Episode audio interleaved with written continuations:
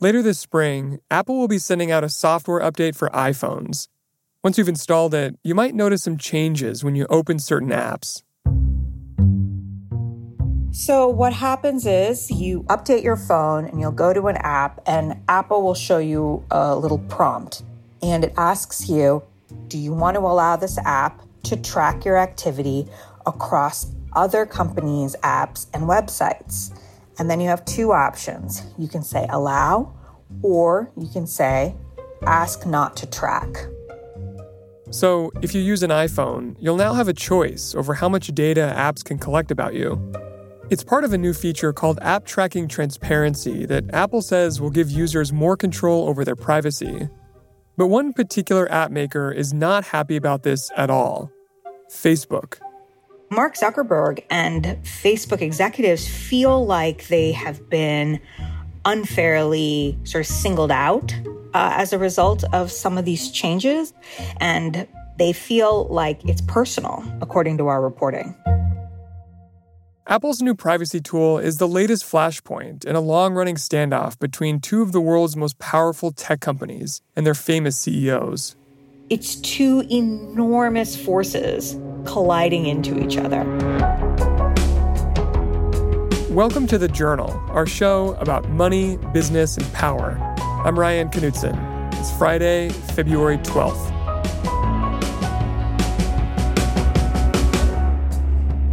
Coming up on the show, the showdown between Facebook and Apple and what their fight means for the way we experience the internet.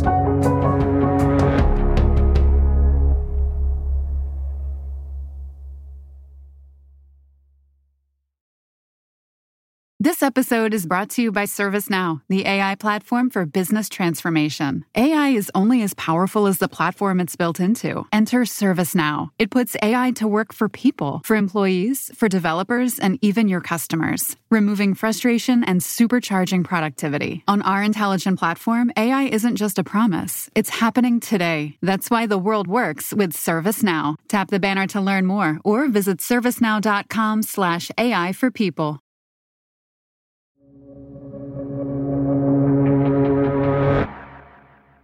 Our colleague Deepa Seetharaman covers social media and politics.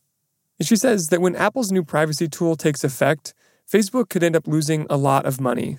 Facebook makes almost all its money from advertising, and it's often extremely targeted. And so that'll be based on your location, it could be based on your gender, it could be based on your express interest.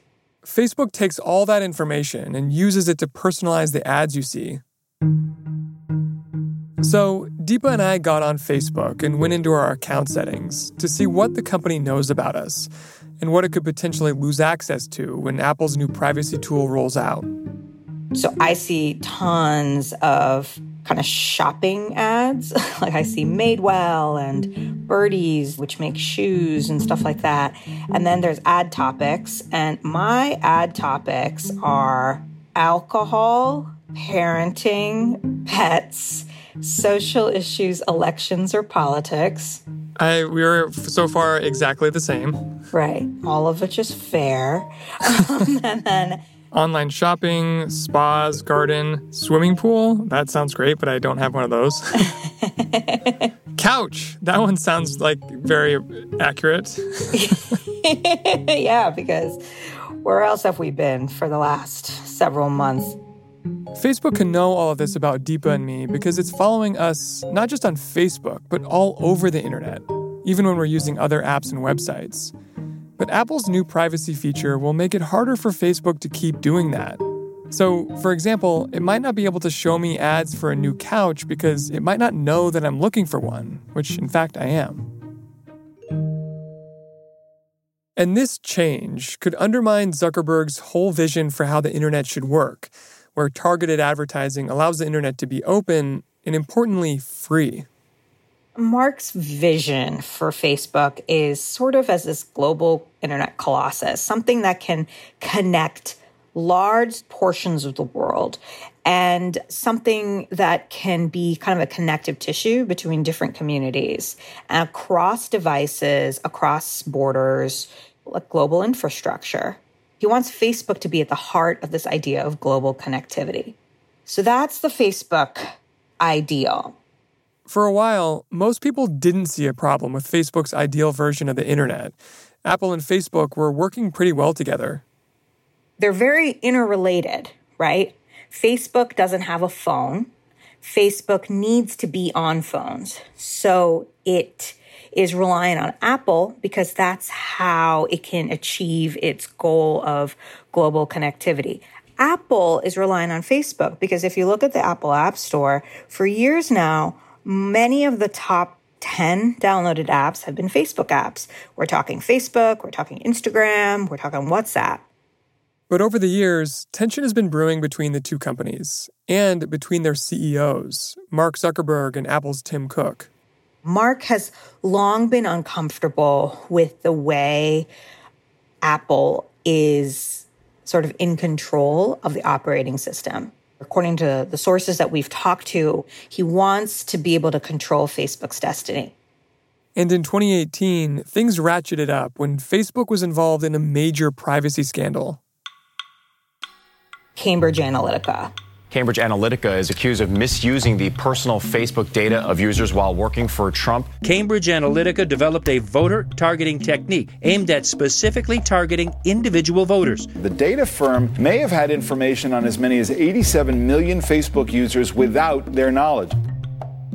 One of the issues that the incident highlighted was how lax Facebook was in terms of tracking and keeping control of your information as the user. That developers could download data about users from Facebook, and then the company would have absolutely no idea where that data went. And so Mark Zuckerberg is under huge pressure to address these questions. You know, he's called up in front of Congress for the first time in April 2018. We didn't take a broad enough view of our responsibility and that was a big mistake. And it was my mistake. And I'm sorry. It is a very intense time for the company. And in the midst of all this, Tim Cook goes on MSNBC and he is asked, you know, what would you do if you were Mark Zuckerberg? Really Mark Zuckerberg, what would you do? What, would I- what does Tim Cook say? Tim Cook says, I wouldn't be in the situation. okay. Cook saying I wouldn't be in that situation made the statement feel personal, like he was implying Apple was a more ethical company than Facebook. The comments made Zuckerberg furious. And internally at Facebook, these comments were so irritating. So Mark responds publicly. You know, he calls the comments extremely glib in an interview with Vox. But then you know, he's even more direct and harsh in his internal meetings with top executives. He says that Facebook needs to, and I quote, inflict pain. And that's according to people who were briefed on the exchange. You know, basically, this, you know, it's on. And there's a, a feeling of like, well, okay, what can we do to make life harder for Apple? And what do they think that they can do to make life harder for Apple? They have a lot of brainstorming sessions. A lot of Facebook lawyers and communications executives sort of sit down and they think through, okay, here are the different things we can maybe do to inflict pain. And so one would be to talk to lawmakers and regulators and basically raise concerns and say, look, we understand that we have privacy issues, but have you looked at Apple? I mean, have you seen what Apple's trying to do? And then the other route they could go is pointing out that Apple is anti competitive. And one of the ideas that gets floated at the time is an antitrust lawsuit. They consider it, and it isn't implemented at the time, but they say, how do we kick up dirt around Apple and make people see that they are the monopoly. But while Facebook was scheming, Apple had its own plan underway. That's after the break.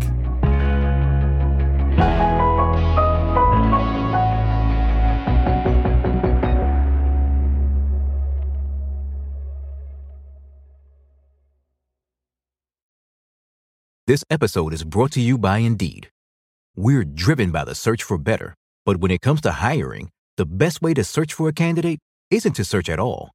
Don't search, match with Indeed. Use Indeed for scheduling, screening, and messaging so you can connect with candidates faster. Listeners of this show will get a $75 sponsored job credit to get your jobs more visibility at Indeed.com slash journal. Terms and conditions apply. This episode is brought to you by AARP. They have reskilling courses and career tools to help your income live as long as you do. The younger you are, the more you need AARP. Learn more at aarp.org/skills.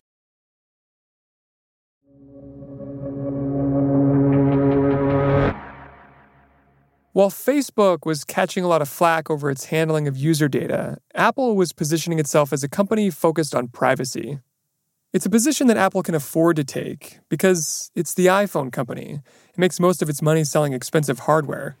For them, the position of being, you know, all about privacy is hugely aided by the fact that they don't make that much money from advertising.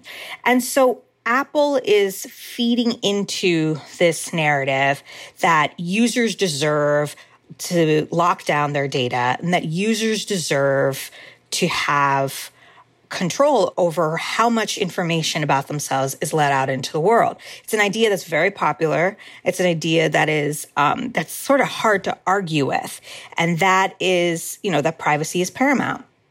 Apple has used privacy as a selling point in its ads. And in 2018, it made tweaks to its products that made them more secure, not just from hackers, but also from companies like Facebook. Apple unveils privacy tools for Safari.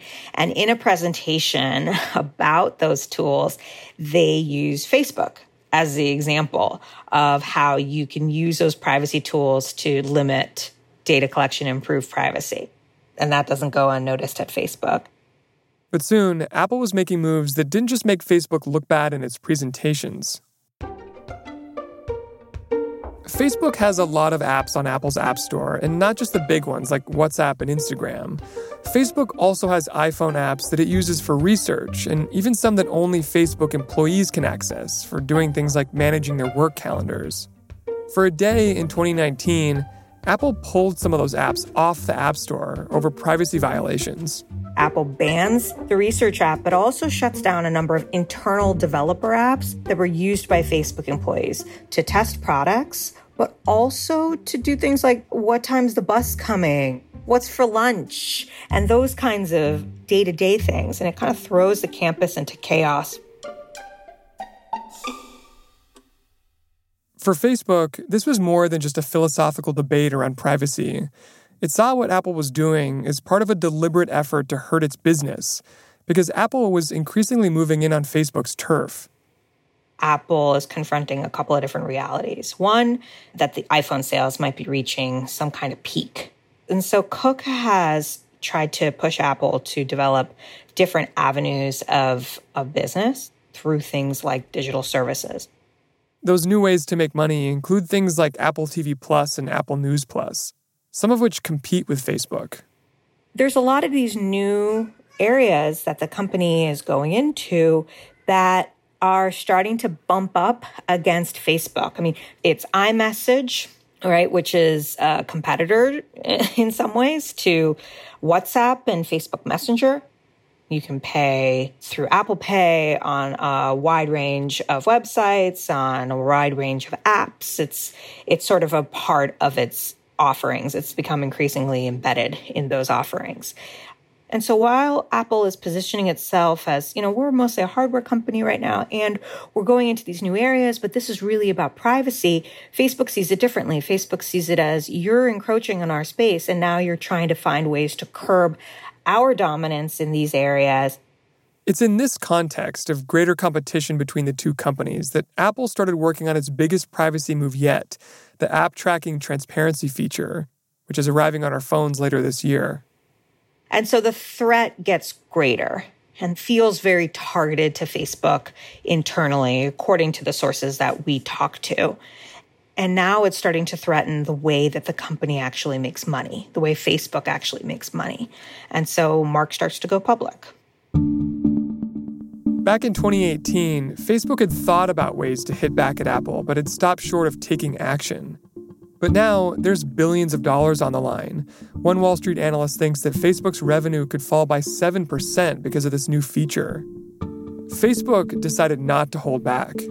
They start to go on a broader campaign to show that these changes are deeply unfair to any company that's not named Apple. You know, they write an email to some advertisers in the middle of December and they write, Apple's changes will benefit them while hurting the industry and the ability for businesses of all sizes to market themselves efficiently and grow through personalized advertising. We disagree with Apple's approach and solution, yet we have no choice but to show the prompt. If we don't, we believe they will block Facebook and other apps from the App Store, which may further harm the businesses and users that rely on our services. So they're saying that not only is it going to hurt Facebook, but it's going to hurt the small businesses and others that advertise on Facebook. Yep, exactly. I mean, in December, Facebook started running full page ads in several newspapers, including the Wall Street Journal, saying that they were taking this position as a way of, quote, standing up to Apple for small businesses everywhere. I mean, they're positioning themselves as we are going to speak up for all the people who are too scared to stand up to Apple um, because they are afraid of being crushed. Then, a couple of weeks ago, Mark Zuckerberg delivered the message himself on a call with investors about Facebook's quarterly earnings. During the call, Mark Zuckerberg singles out Apple. Um, I, I, do want to highlight that we increasingly see Apple um, as one of our biggest competitors. And accuses the company of using its platform to kind of interfere with the way Facebook works. And he says that these changes that Apple is promoting are going to really hurt millions of businesses around the world. Many small businesses uh, will no longer be able to reach their customers with targeted ads. Now, Apple may, may say that they're doing this to help people, uh, but the moves clearly track their competitive interests. The next day, Tim Cook made Apple's case. Tim Cook is speaking at International Privacy Day, and he doesn't name Facebook, but he basically is talking about Facebook, and he says If a business is built on misleading users, on data exploitation, on choices that are no choices at all, then it does not deserve our praise. It deserves reform. So now the two companies are openly dueling, you know, about about these changes and they're not holding back. There are a lot of people that think that this is more existential for Facebook because Apple still has the money train coming in from its devices, whereas this cuts right to the heart of Facebook's business model. Do you think that these two visions of the internet that Facebook and Apple have can can they coexist? You know, they've they've coexisted so far, but at some point it feels like these two companies think that one of those two business models is going to dominate. You know, if you're Facebook, you're going to argue that personalization and privacy can coexist, that there are ways to collect data about you in a privacy safe way. And if you're Apple, you have a different idea, which is that privacy is paramount and personalization cuts directly against privacy. When we reached out to Facebook, the company said it's not about two companies, it's about the future of the free internet. It also said Apple was creating two sets of rules, one for Apple and another for everyone else.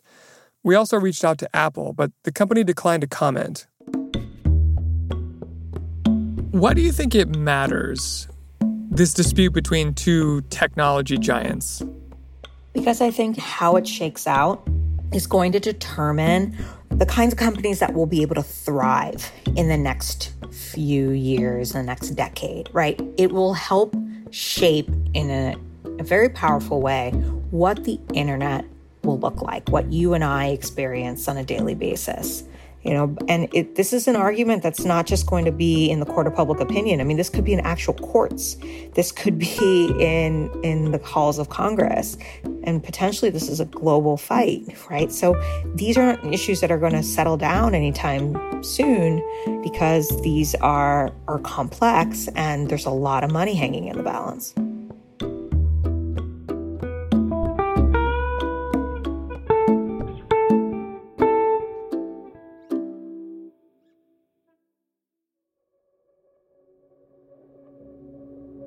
That's all for today, Friday, February 12th.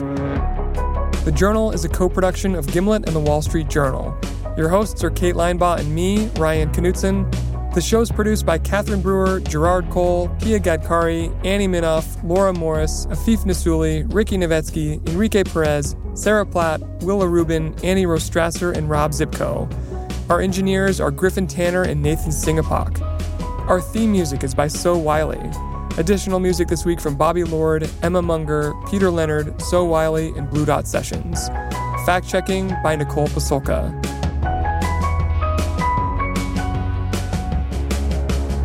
Thanks for listening.